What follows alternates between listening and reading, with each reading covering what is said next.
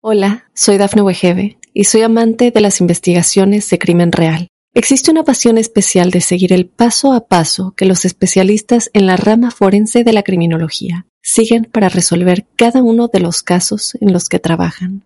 Si tú, como yo, eres una de las personas que encuentran fascinante escuchar este tipo de investigaciones, te invito a escuchar el podcast Trazos Criminales con la experta en perfilación criminal, Laura Quiñones Orquiza en tu plataforma de audio favorita.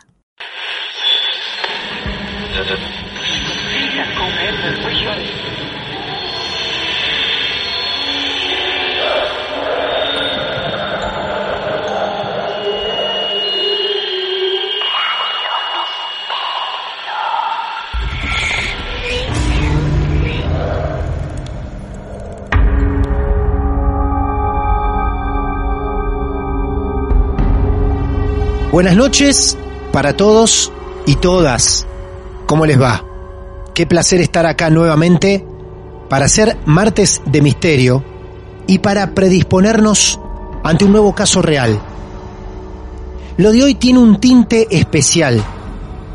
Por eso este caso lo vamos a llamar la promesa, porque ahora mismo, en minutos, se va a romper una promesa. Una promesa que viene de familia no les quiero anticipar mucho más porque quiero que lo cuente el protagonista. Vamos a unir tres destinos. Argentina, Honduras y California. Porque el protagonista es de Honduras, hondureño, y porque está viviendo actualmente en California. Ya mismo nos está esperando en línea.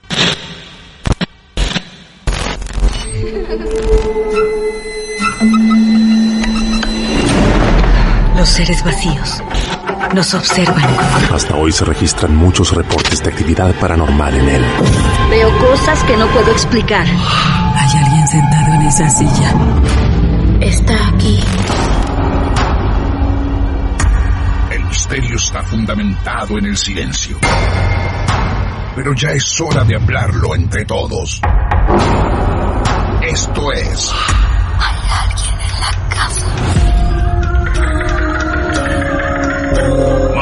Martes de Misterio. Es divertido asustarse a veces, ¿no? Juan Carlos, bienvenido a Martes de Misterio. ¿Cómo estás? Muchas gracias Martín, eh, un gusto saludarlos. Ajá, nada más aquí con mucho calor por estos días. Ah, mira vos, claro. Sí. Eh, eh, Juan Carlos, una duda como para que la gente te empiece a conocer. ¿Cómo llegas de Honduras a California? Am, pues primero fue a estudios y ya después yo am, así mente por ah, la escuela conocí a mi esposa Ajá. y, y, pues me decidí venir para acá a vivir porque pues ahorita ya tenemos un hogar, Qué una bien. familia con ella. eso. Qué bien. Sí. ¿Qué fuiste a estudiar? Pues ingeniería Qué bien. en constructoras en, en edificios. Qué bueno. Bueno, nos pone muy feliz que hayas tenido una familia, formado una familia ahí en California, que esté muy bien. Quiero decirles algo. Esta historia tiene un pequeño preámbulo que me gustaría que Juan Carlos se los cuente a todos ustedes, porque yo creo que también le va a dar un matiz especial. Juan Carlos, y fíjense la confianza que nos tiene a los que hacemos Martes de Misterio y a todos ustedes que siempre escuchan cada historia con respeto, con mucho respeto y atención. Juan Carlos es la primera vez en años que va a contar esta historia, porque había una promesa en la familia, pero me gustaría que lo profundices un poquito mejor vos, Juan Carlos. Sí, claro. Pues hubo, no, no uno, pero se podría decir que fue el más fuerte. Sí. Y de esto, como tú estabas comentando, Martín, ah, hicimos una promesa en la, en la, pues entre familia, Sí. de, de digamos tíos, tías, sobrinos, o sea, todos los que tenían razón, ¿verdad? Ajá. um, que entendieran sobre el tema. So, esto le pasó a un primo mío.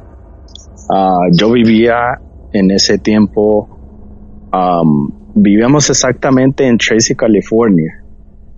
Y esta casa que compraron el, el esposo de mi tía junto con ella, am, nos, como quien dice, invitaron a mi papá y a otro tío a vivir ahí.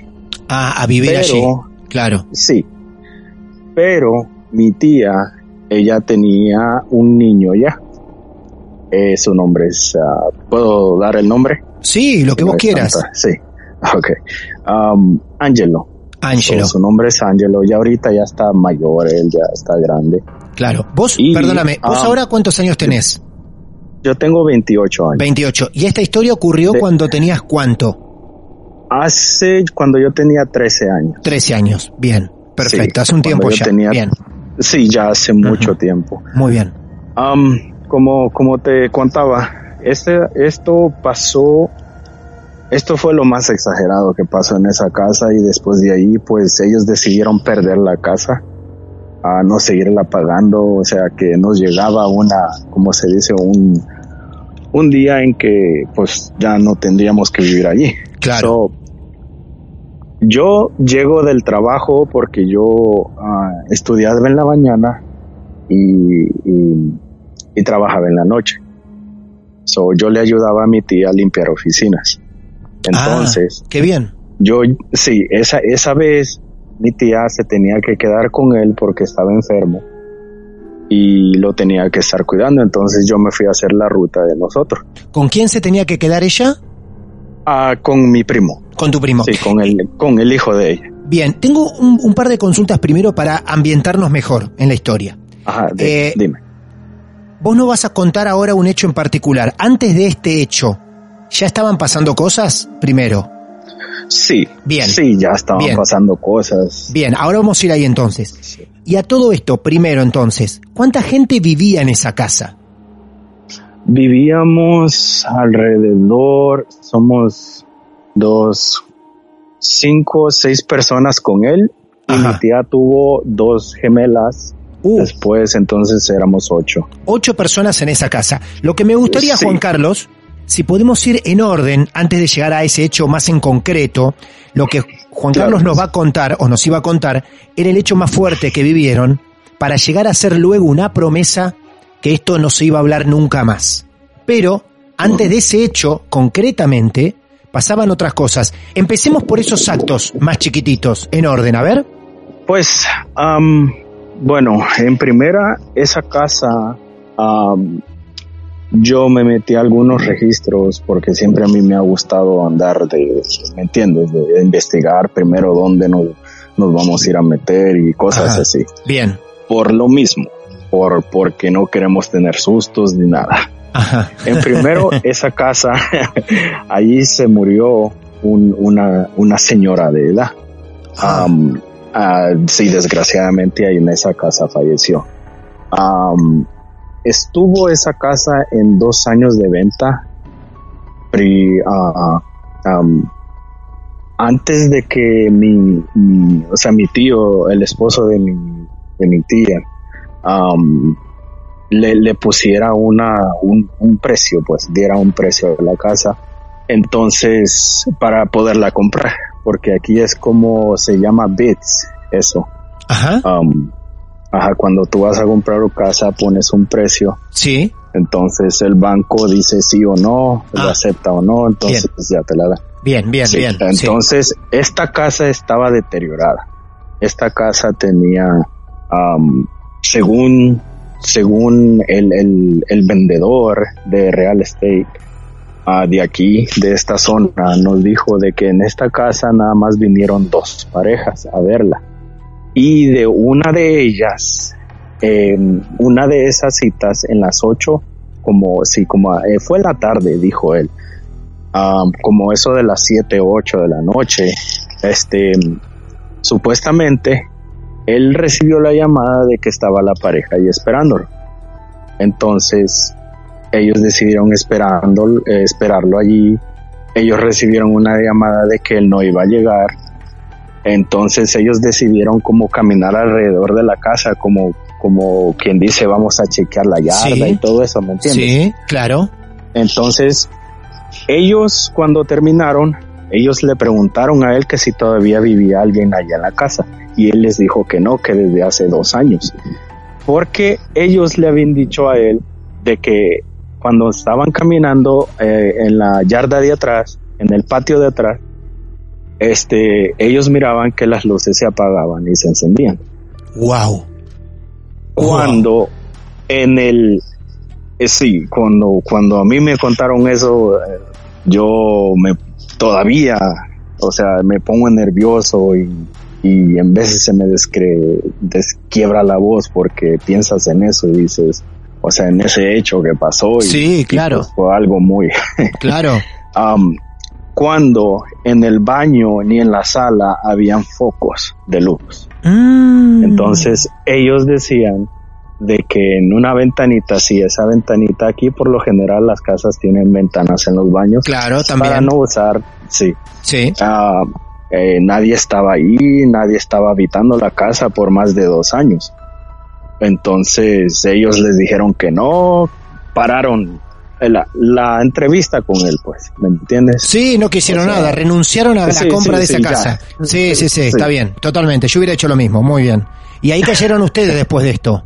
Pues cuando yo le di los papeles a mi tía y le dije que los leyera sobre el, el- el- un poco del historial, porque aquí o sea, es muy penalizado si tú te pones, como decir, a estudiar bien, bien a fondo eso. Yo le di algunos, qué sé yo, tres papeles y le dije, tía, léalos. Mi tía, ah, como es una, o sea, es una persona, como quien dice, de familia bien ocupada, no tuvo tiempo. Como quien dice, los tiró a la basura. Bueno, pues nos pasamos allí como me recuerdo yo como mm, como a los seis ocho meses de yo haber llegado allí aquí eh, los eh, tienen un garaje y en veces en los garajes tienen ah, secadora y lavadora Sí. So, entonces yo estaba lavando mi ropa ahí, o sea, estaba doblando mi ropa y todo, o sea, lo, lo, lo que naturalmente haces cuando Ujú. limpias tu ropa. Sí. Um, entonces, por lo general, yo siempre dejaba la canasta de la ropa ah, sucia de la segunda tanta ah, sosteniendo la puerta del garaje que va hacia la casa. Entonces, am, razón por qué, porque esta puerta siempre se, se, se laqueaba, o sea, se aseguraba sola, automáticamente. Ajá. Entonces, cuando yo escucho el ruido que la puerta se cierra, digo yo, pues ha, ha de haber sido al, pues mi primo Claro. o mi tío o alguien. Claro, claro. ¿Qué No es lo que pasa? Sí. Sí, ¿qué es lo que pasa? Fue un sábado, me recuerdo yo que me levanté tarde, no había nadie en la casa. En la casa. Cuando, sí, cuando yo entro por una ventana a la casa porque me, me quedé afuera, Claro. ah, yo empiezo a revisar la casa y no había nadie en la casa. O sea, yo dejé, Mm. eh, o sea, no me pude explicar. cómo. Claro. Y le di, Martín, yo le di vueltas, como dos meses, dándole vueltas, vueltas, o sea, el aire, el aire, o sea, a, a no ser que sea un huracán o algo, no te Claro. va a poder mover la canasta de ropa llena. Claro, claro, no es que la puerta se cerró solamente, sino que tuvieron que mover la Sí. canasta de ropa y cerrarse la puerta. Sí, Qué yo situación. nunca, nunca, o sea, desde allí yo le dije a mi tía, tía, este, pongamos cámaras, a ver qué pasa. Claro. Y mi tía cuando yo le dije pongamos cámaras, ella se puso pálida. Le dije yo, tía, ¿a usted le pasó algo? Ella me dijo, hijo, no te preocupes por eso, dice, Dios lo va a arreglar. Ah, dije yo, ah, dije yo, entonces sí le pasó algo. A algo le pasó y no lo contó. Bueno, por- porque como te digo, a mí siempre me ha gustado investigar. Como quien dice, como dice el dicho, tú sabes, el que busca encuentra. Claro, claro. Bueno, pues entonces yo fui con el esposo de ella. Le pregunté, ¿a ¿algún hecho ha pasado que ustedes no quieran contar? Porque yo les conté lo que a mí me había pasado. Bueno, pues él me dijo de que en la noche, por el pasillo, y solo a ellos les pasaba. Porque yo, como te digo, yo llegaba tarde de trabajar, llegaba, qué sé yo, como a las 12, 11 de la noche Ajá. a ellos les pasaba de que escuchaban rasguños en las paredes en el pasillo. Uh. Entonces, Qué feo eso. am, yo vine y encaré a mi tía. Tía, le digo yo, ¿qué pasó? Dígame. Me contó la misma historia que el esposo de ella, mi tío. Entonces, am, perdóname Martín, me pongo nervioso. o sea, Sí, sí, sí, se te nota, se te Nunca. nota bastante, sí, sí, sí. Se nota el comienzo de la Nunca, narración. nunca yo, nunca yo me, o sea, me había abierto así, no, tú sabes, a mi esposa y, y, pues obviamente. Tranquilo, Ah. vos tranquilo, tranquilo. Hola, soy Dafne Wegebe y soy amante de las investigaciones de crimen real. Existe una pasión especial de seguir el paso a paso que los especialistas en la rama forense de la criminología siguen para resolver cada uno de los casos en los que trabajan. Si tú, como yo, eres una de las personas que encuentran fascinante escuchar este tipo de investigaciones, te invito a escuchar el podcast Trazos Criminales con la experta en perfilación criminal, Laura Quiñones Orquiza, en tu plataforma de audio favorita. Tranquilo que acá te vamos a escuchar y lo que vos no quieras, lo que vos no quieras contar o hasta donde quieras contar, Sí. vos tenés todo el derecho y la autoridad para parar, ¿sí? No, sí, está bien. Bien. O sea, me, me impactó mucho porque, imagínate, hay ruidos, hay, qué sé yo, puertas cerrándose. Una vez a mi papá es de la, es de la gente de que él no cree nada en eso. O sea, de que él am, no cree nada, pues. Nada de nada, no le tiene miedo a nada. Bueno, a él le pasó algo también. Claro. Y yo lo escuché sin querer. Am, cuando yo llegué de la escuela, a él ese día le, le tocaba una cita con el médico en la mañana. Entonces, a él le, le están moviendo los trastes de la cocina, los platos, todo, dijo él. Entonces, cuando él se levanta, checa en toda la casa y nada más no hay nadie. Está el perro nomás. Claro, Y el perro está en su jaula. claro. Cuando él me dice esto a mí, me dice, ¿estás considerando moverte de aquí? Le digo, papá, yo ya te había dicho, le digo yo que aquí pasan cosas raras. Bueno, al tiempo de eso, como, como a los dos años, tres, dos, tres años, diría yo, vino mi mamá de visita. Que mi mamá en ese tiempo ah, no vivía con nosotros, andaba haciendo su trabajo y todo eso. Entonces, mi mamá lo mismo. A mi mamá le, no le pasó una vez, le pasaron tres, cuatro veces, pero Sí. yo pienso que este fue el más grande cuando ella se estaba bañando, me dice ella de que le apagan la luz del baño. Wow. Y cuando, y cuando ella quiere prender, sí, ella Sí. entró en pánico. Ella, Claro. eh, este, esa fue la última vez que a ella le pasó porque pues ya de ahí, pues pasó un tiempo y tú nos quitaron la casa y todo eso. Entonces, am, cuando a ella decide prender el switch de la luz, no prendía. No prendía, obviamente ya estaba apagado para todos lados, para arriba y para abajo, para arriba y para abajo, no prendía. Cuando ella decidió salirse del baño, lo que se encuentra ella de media cara para el pasillo es una cara oscura y negra, dijo él. Mm. Entonces, ella, ¿qué es lo que hace? Correr al cuarto, o sea, abraza a mi papá, me llama a mí, me Mm. dice, Carlos, ven, te ocupo. Y yo en el trabajo, Martín, o sea, ¿qué, Claro. qué iba a hacer? ¿Qué ibas a hacer? Claro. Y mi papá, todos, todos nerviosos, o sea, mi tía, mi- mis tíos, todos nerviosos. Bueno, pues cuando una vez am, voy, bueno, llego del trabajo y llegué, esa vez, llegué más tarde de lo normal porque otra vez iba solo yo. O sea, él, él- mi tía se tenía que quedar con, con mi primo Claro. porque él estaba enfermo.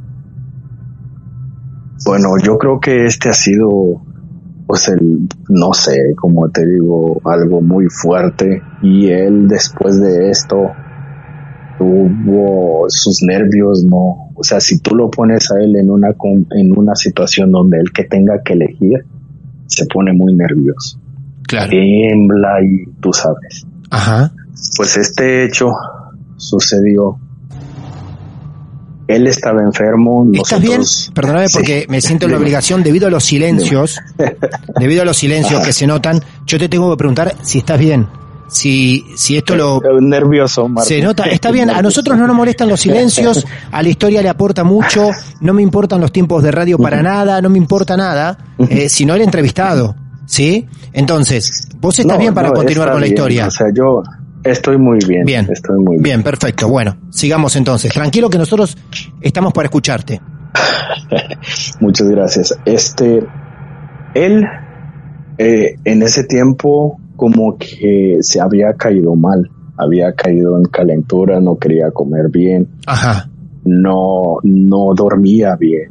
O sea, yo inclusive llegando del trabajo, eh, habían veces que mejor me lo llevaba a la sala para que así se cansara él jugar videojuegos, qué sé yo, ah. que se cansara y que se, que se, ¿me entiendes? Para que se relajara y, descansara, era un niño.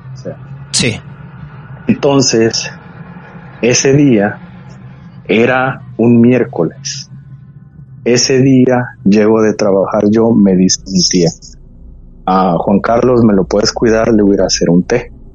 Ok, está bien, no se preocupe aquí yo me estoy con él. Y cuando mi tía se va para la cocina, yo escucho unos ruidos. Yo me voy a lavar los dientes después de, you después de acostarme, em, me pongo mi pijama y todo, la rutina.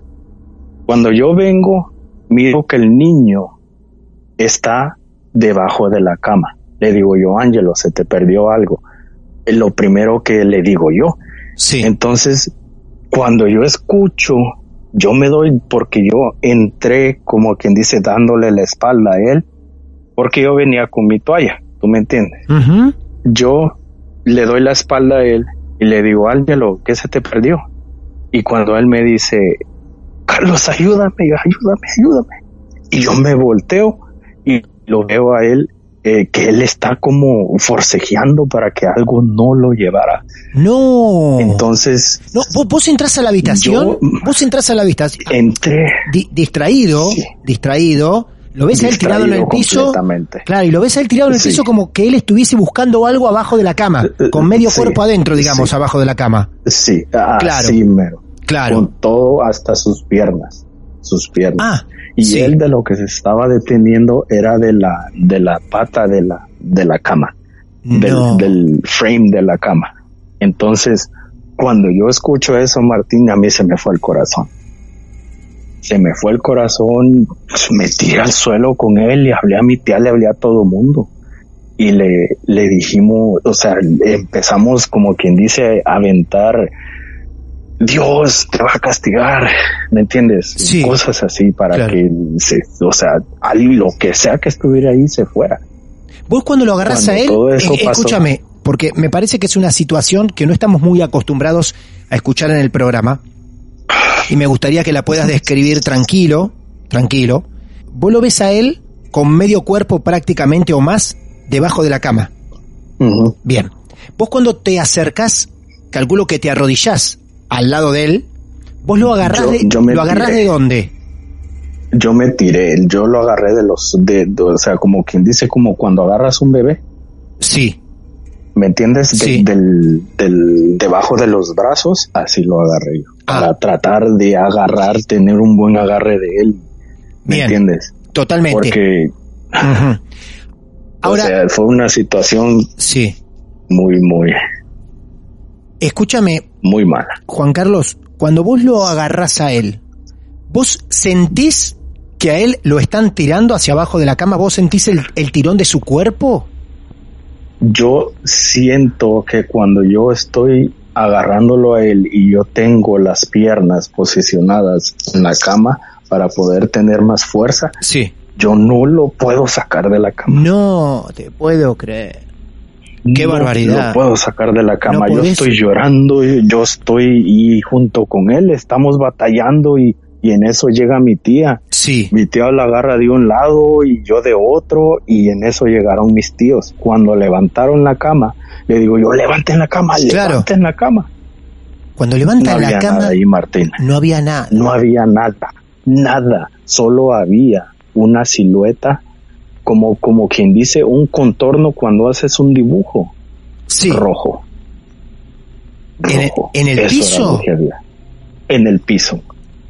Mira, yo del miedo, Sí. del pánico que yo sé, de todos sentimos, nada más mi papá y mis otros tíos ya mayores Sí. lo pudieron ver, que como cuando tú dejas ir algo y tus manos raspan por el por la fuerza que hiciste de haberlo dejado ir en el piso, Ajá. ¿me entiendes? Ajá.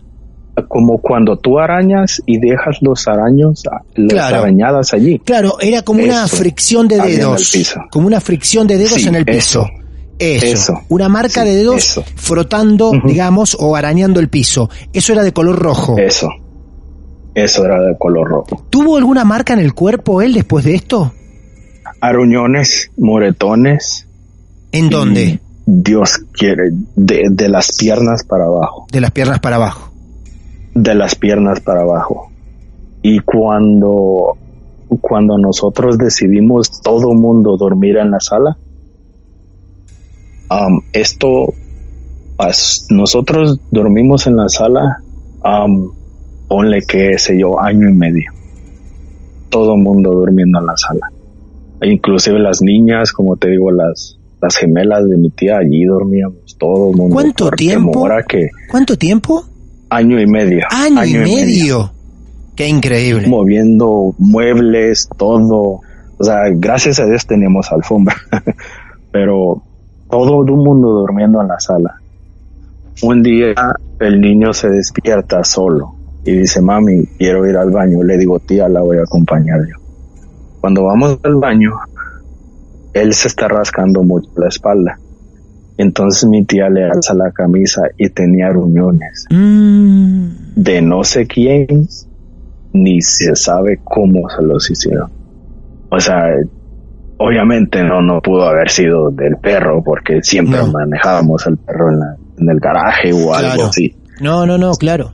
Este, no teníamos gatos, nada, o sea, que lo aruñara a él en la espalda, nada. Nada, nada. So, cuando le vio eso mi tía, dijo hasta aquí.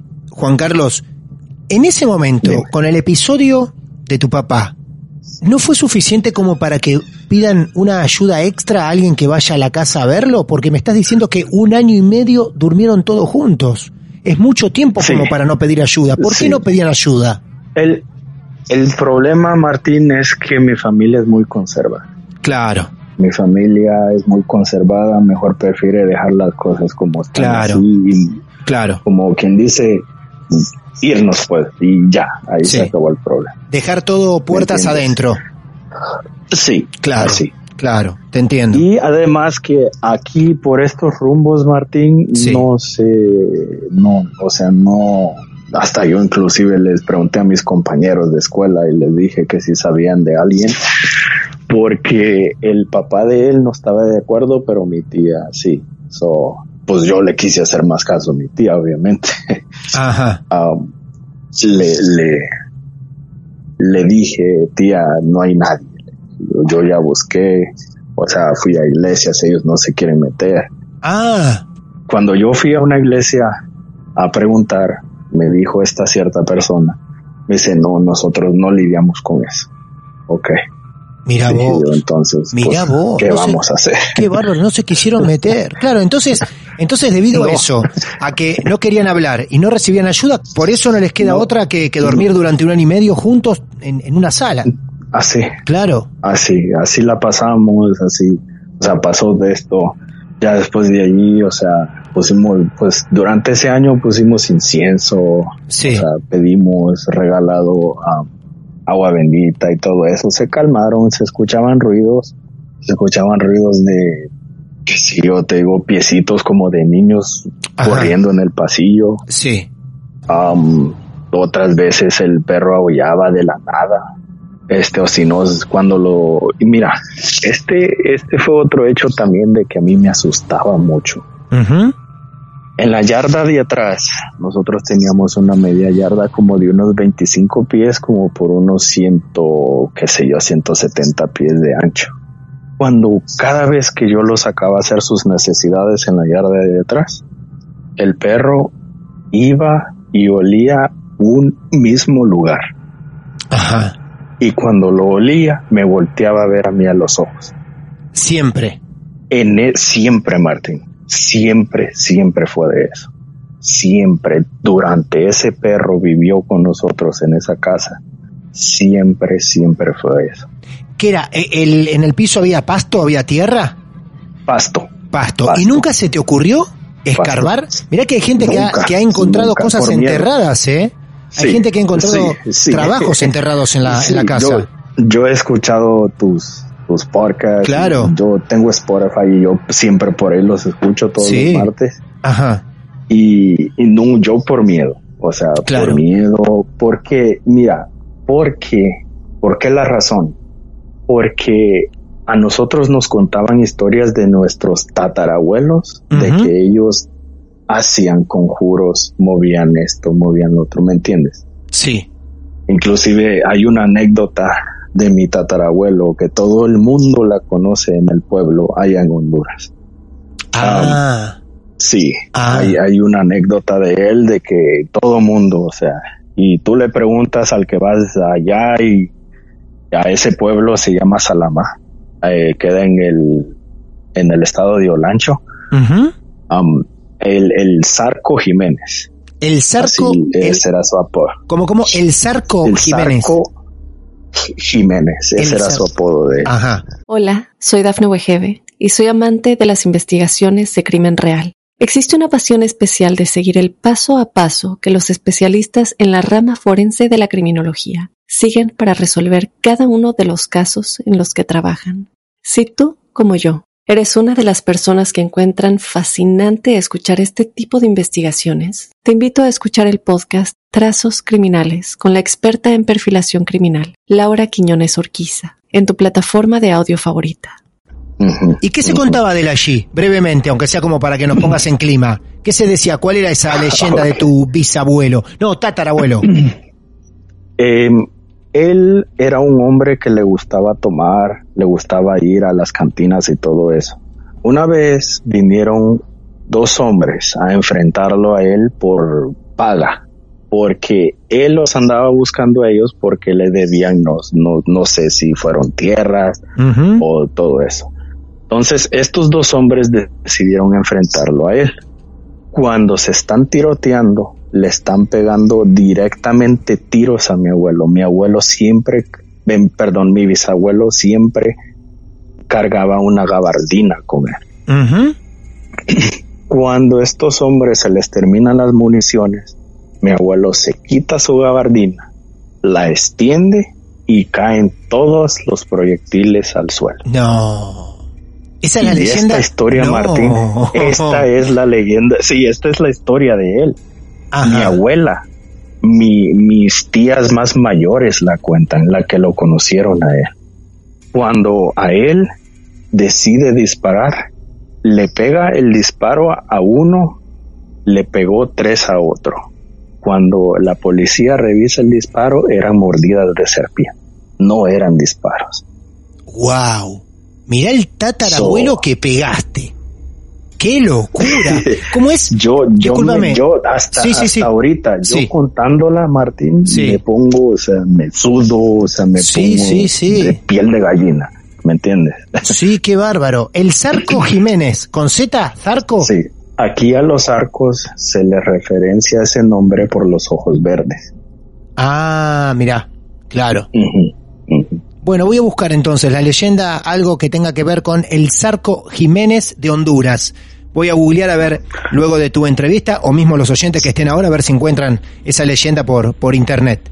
Bueno, vamos a retomar la historia porque eh, eh, este detalle de la leyenda de tu tatarabuelo hace a tu testimonio, y está buenísimo que lo hayamos incluido, pero nos quedamos entonces, luego del hecho de tu papá, que alguien o algo lo arrastra debajo de la cama, un día, uno de los más pequeños de la familia, todos durmiendo en la misma sala, se levanta con arañazos en la espalda. Y a partir de ahí, ¿qué pasa? Sí.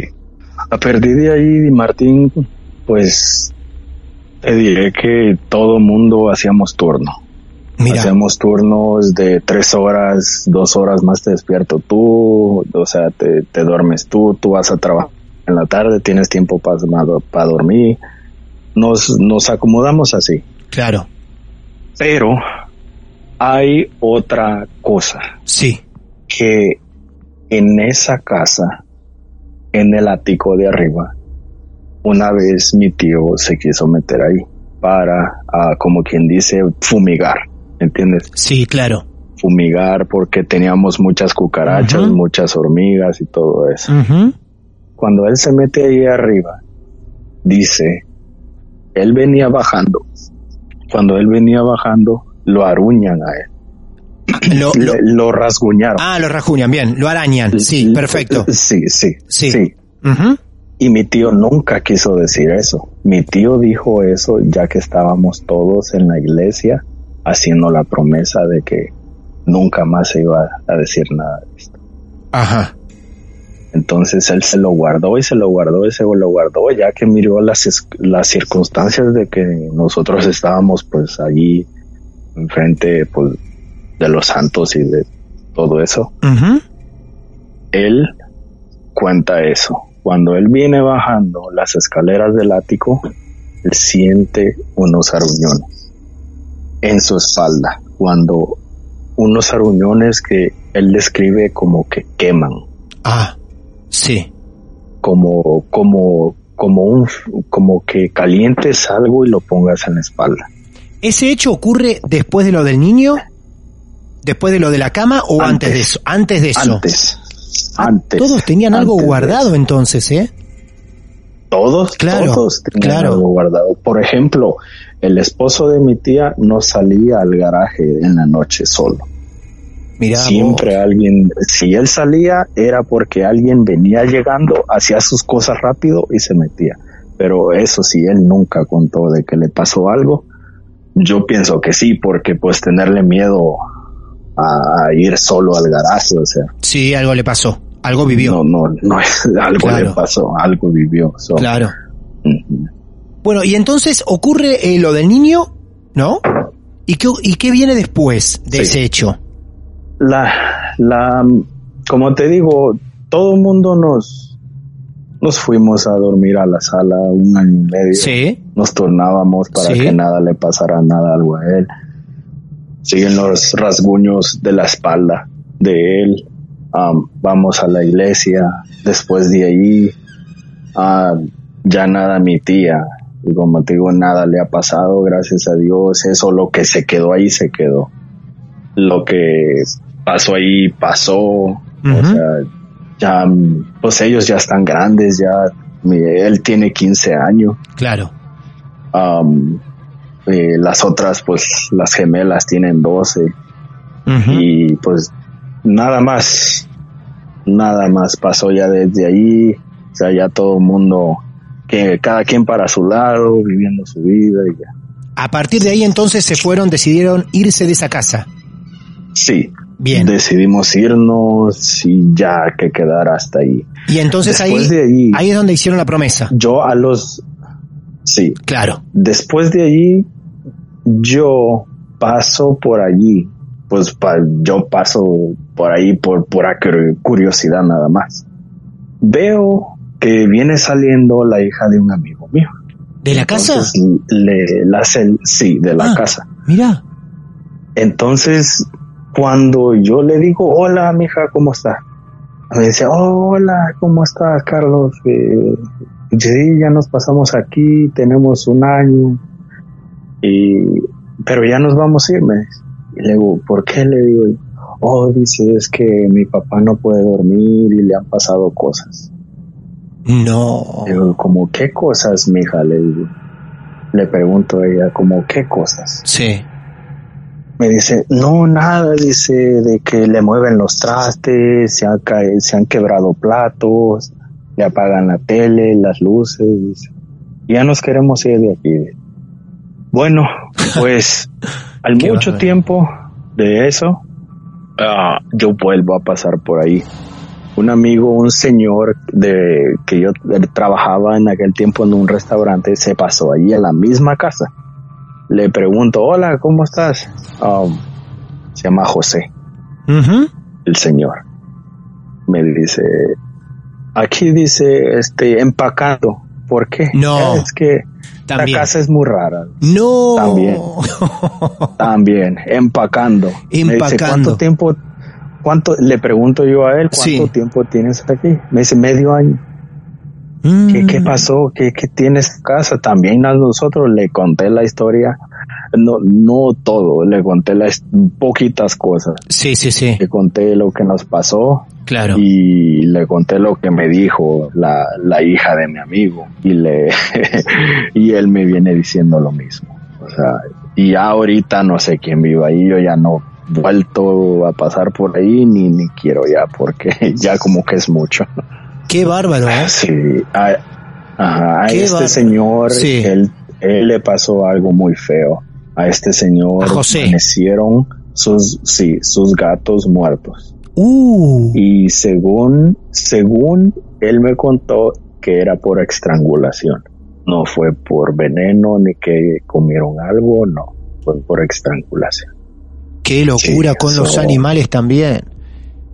Igual No había, se notaba claramente que no solamente que había presencia, sino que aparte era agresivo lo que había o los que estaban ahí. Porque Era muy, muy. era muy agresivo. Y vaya la promesa, ¿eh? Me, mm, la verdad que me sorprendió bastante cuando me anticipaste que habían llegado a hacer una promesa. Ahora entiendo por qué. Me pongo un poco en el lugar de la familia, tan conservadora, de no querer exponer estos casos por fuera, que no pudieron recibir ayuda y, y siendo castigados o lastimados adentro. A tu papá que se lo quieren llevar abajo de la cama y después le quedan moretones. Tu tío también que lo lastiman, al niño de la familia también. Entiendo por qué hicieron esa famosa promesa, la promesa de no contar nunca más nada. Por eso quiero repetir que para nosotros tiene mucho valor esto que nos contaste.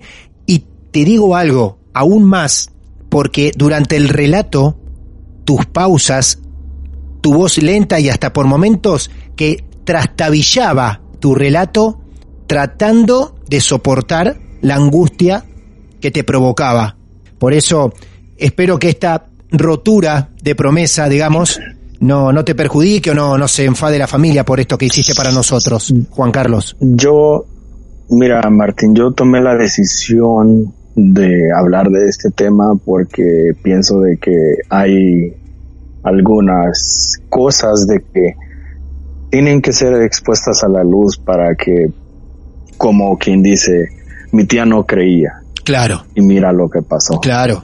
Mi tío no creía, mira lo que pasó. Mi papá no creía, mira lo que pasó. So, entonces, yo pienso que es como alguna forma a los escépticos, como quien dice, abrirles un poco los ojos. Hay, hay muchas cosas también. Y hay otro relato de la casa de mi esposa, pero si quieres en otro. No me digas, la, Ocasión, sí. la casa de tu esposa, Sí. o sea, la casa antes que los dos Sí, vivan donde están viviendo ahora, donde vivía Sí, tu esposa. ¿Qué le pasó a ella? Sí, Vamos a tomarlo, vamos a hacer algo, lo vamos a tomar como un bonus track. Entre todo lo que ya nos contaste, ¿eh? vamos a tener un bonus track. A ver, ¿qué le pasó a ella? Ok. Ella ah, vivió con sus papás y su hermano en un rancho. Aquí un rancho, digamos, eh, está en las afueras de la ciudad Sí. y ahí es una casa pequeña. Cuando ellos se movieron allí, este, ella por el, el primer año escuchaba ruidos igual. De los trastes se movían, le movían las sillas, este le apagaban la tele, le prendían la tele. Bueno, pues una vez este terminamos de hablar bien tarde, me acuerdo yo. En cuanto yo iba a colgar, escucho el grito de ella por el auricular. Mm, Le digo, baby, ¿qué pasó? Me dice ella, a que no acabas lo, a que no adivinas lo que acabo de ver. Le digo yo, ¿qué viste? ¿Estás bien? Le digo yo, nervioso, ¿me entiendes? Claro. O sea, no sabía qué hacer. Vivimos como a me- 20 minutos cada uno. Entonces me dice, miré una mujer en blanco y le miré la espalda nada más. Le digo yo, ¿qué vistes? Miré una mujer en blanco cruzando el pasillo y le miré la espalda, no le llegué a ver la cara. Mm. Digo yo, ahí al, al- está la, la esposa de tu hermano, o sea, en pijamas o algo, le digo, tratarla de, Claro. de, ¿me entiendes? De- Claro. De, relajar Sí, o algo. sí, sí. No me dice, no seas tonto, la vi, dice, y traspasó la puerta del baño. Le digo yo, ¿qué? Ok, mira, le digo yo, ¿quieres que vaya para allá? No, dice, este, ya estoy aquí en la cama de mi mamá, dice. Me No. vine corriendo. Sí, y de la otra vez, el hermano de ella Sí. trabajaba en la noche. Eh, él llega, eh, allá no hay como, hay, hay mucho espacio y el parqueadero que ellos tienen es de tierra.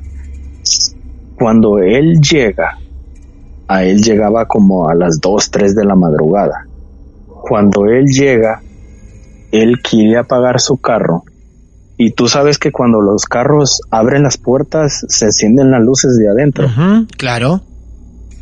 Cuando él ve por su retrovisor, ve una figura negra sentada En la al- parte atrás. de atrás. No, es De la atrás. peor. Creo, para mí, ¿eh? Para mí es la peor sensación Eso- de todas. eso, De todas. Horrible sensación. cuando es, cuando él me dijo eso, Martín, yo mejor me preferí parquear a un lado de la calle. Claro, claro. Porque no, no, no, no. no. Y hay otra. Sí. A la- él, él se casó en, se fue a casar a México. eh. Él se trajo la esposa para acá y cuando tenían, sé yo, tres años, Sí. ella decide, ellos tenían el garaje aparte de la casa. Ajá. O sea, ten- sí, estaba fuera, como otro, otro, como quien dice, otro cuarto más, pero separado de la casa, no estaba pegado. Ajá. Cuando ella viene de, de la lavandería, cuando viene ella subiendo las gradas para subir a la puerta de la casa, tú sabes, te tienes que dar vuelta para cerrar la puerta. Ella ve un niño, un niño pálido con ropa parado enfrente de la puerta del garaje. Lo que hace ella es gritar, Gritar. llorar Claro. y meterse, o sea, de volar. A los, al siguiente día de pasar eso, Martín, mi sobrinita en aquel tiempo tenía, ellos ya tenían una hija cuando eso pasó. Am, ella tenía tres añitos, creo yo, y cada vez que ella abría la puerta de su ventana, había un árbol al par de la puerta, de la, perdón, de la ventana. Cuando Sí. ella abría la, la ventana, Sí. Am, este árbol le cayó un rayo anteriormente. Ella decía que miraba al niño ahí. Ella decía, mamá, allí mono, mamá, allí mono. Y, y créeme, cuando yo saludaba a la niña y que yo me la sacaba al, al, al- allí al patio, am, y cada vez que cruzábamos por ese árbol, ella apuntaba ahí Ella y decía decía, eso. mono allí, tío. Que, que, que a ellos le dicen mono a los niños. A los niños. Monito. Claro. Sí. Veía un chico ahí. Ella siempre me Siempre. decía que miraba al chico ahí. Claro. Siempre. Y nunca más ella salió a jugar sola al jardín. Claro. Nunca más al patio. Qué bárbaro, no son las cosas que te pasaron a vos, sino a, las- a la gente que te ha rodeado, ¿eh? Qué, Sí. qué bárbaro, Juan Es- Carlos. Es muy, muy Sí. tétrico, se podría decir. Qué bárbaro. Eh, Juan Carlos, la verdad que nos has regalado un momento exquisito. Reitero nuestro agradecimiento por, por contar algo que tenían tan guardado, hechos muy respetados de- del pasado, de cuestiones que la ciencia no puede explicar. Juan Carlos, ha sido un honor. Gracias por escribirnos y espero que te encuentres muy bien. Muchas gracias, Martín, a ustedes y pues muchas, muchas, muchas gracias por haberme dejado contar la historia. Muchas gracias. Hasta luego. Un abrazo. Igualmente. Y en Martes de Misterio se acaba de romper una promesa, quizá con un buen fin, de compartir con todos ustedes más hechos reales, porque no solamente nos están regalando una anécdota, una historia, parte fundamental de sus vidas, sino que también nos están regalando experiencias que ayudan a otros a que no se sientan tan mal, a que no se sientan tan solos o extraños por haber vivido momentos así. Claro que pueden confiar. Qué importante es escuchar, ¿no? Qué buen ejercicio esto de prestarle el oído a alguien. Vamos a disfrutarnos entonces. Si tenés tu historia para contar, nos podés buscar en las redes sociales, arroba martes de misterio en Instagram, estamos en Twitter, nos podés mandar un mail personal, martesdemisterio arroba y nos decís que tenés tu historia para contar. Mi nombre es Martín Echevarría y seguramente los volveré a saludar cuando tengamos otro caso real en nuestros martes de misterio. Gracias. A veces es bueno tener miedo. Martes de misterio. Hola, soy Dafne Wegebe y soy amante de las investigaciones de crimen real. Existe una pasión especial de seguir el paso a paso que los especialistas en la rama forense de la criminología siguen para resolver cada uno de los casos en los que trabajan. Si tú, como yo, ¿Eres una de las personas que encuentran fascinante escuchar este tipo de investigaciones? Te invito a escuchar el podcast Trazos Criminales con la experta en perfilación criminal, Laura Quiñones Orquiza, en tu plataforma de audio favorita.